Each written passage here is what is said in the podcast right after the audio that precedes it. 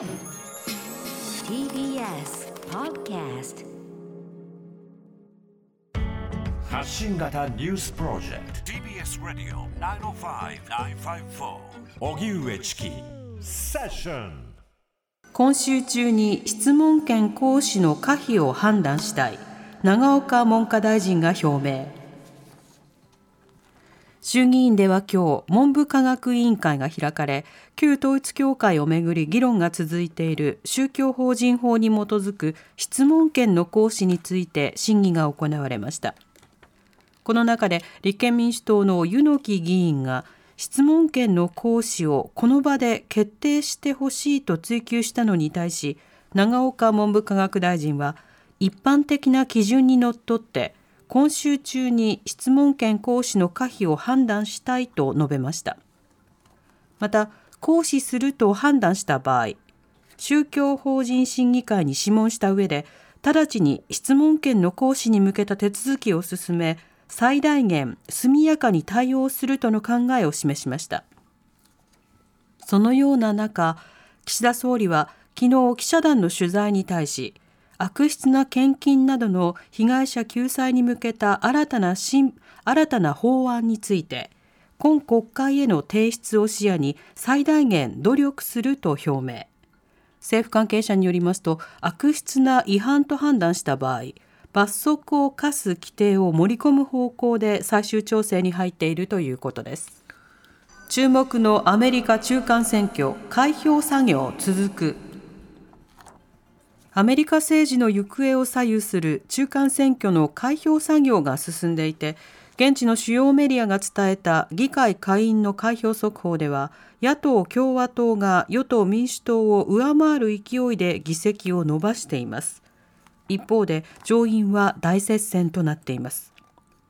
今回民主党は中絶の権利などを重視して戦ってきましたが記録的なインフレでバイデン大統領への不満が高まり苦戦を強いられています。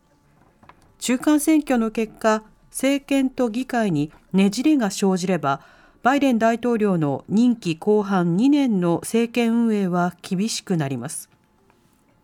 そのような中共和党のトランプ前大統領は15日に重大発表を行うと表明していてその動向に注目が集まっています。オミクロン株並みの感染力なら行動制限を行わず松野官房長官が表明。松野官房長官は今日の記者会見で新型コロナについて新規感染者が増加傾向にあると指摘した上で今後の感染拡大がオミクロン株と同程度の感染力病原性の変異によるものであれば新たな行動制限は行わないとの考えを示しました。また医療の負荷が高まった場合の対応については近くコロナ分科会を開き専門家などの意見を伺いながら検討を進めると語りました。さらに感染が拡大した場合全国旅行支援などの事業について感染状況に応じ都道府県が実施の継続の可否を判断するものとなっているとの考えを示しました。東京オリンピックをめぐる汚職組織委員会元理事を4回目の起訴。東京オリンピック・パラリンピックをめぐる汚職事件で東京地検特捜部は今日大会組織委員会の元理事高橋治之容疑者を追起訴しました。4回目の起訴となります。今回の起訴は広告大手 ADK 前社長ら3人から東京オリンピックに関連しておよそ4700万円の賄賂を受け取った件と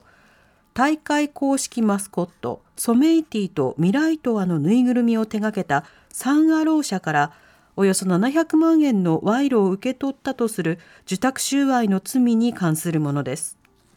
これで高橋被告は合わせて5社から総額およそ2億円を受け取ったとして起訴されたことになります。勤務先でソジハラトランスジェンダーの女性の労災認定。トランスジェンダーの40代女性が勤務先で性的指向、性自認への差別的な言動や嫌がらせ、ソジハラスメントを受けうつ病を発症したとして神奈川県内の労働基準監督署が労災認定したことが今日分かりました。女性は生まれた時は男性とされていましたが性同一性障害の診断も受け現在は女性として生活しています。神奈川県内のメーカーに男性として入社し2017年に性自認を公表しましたが上司は女性を彼と呼び女性らしいと見られたいなら細やかな心遣いが必要じゃないかなどと発言。労基署はこうした発言がソジハラに当たると認定しました。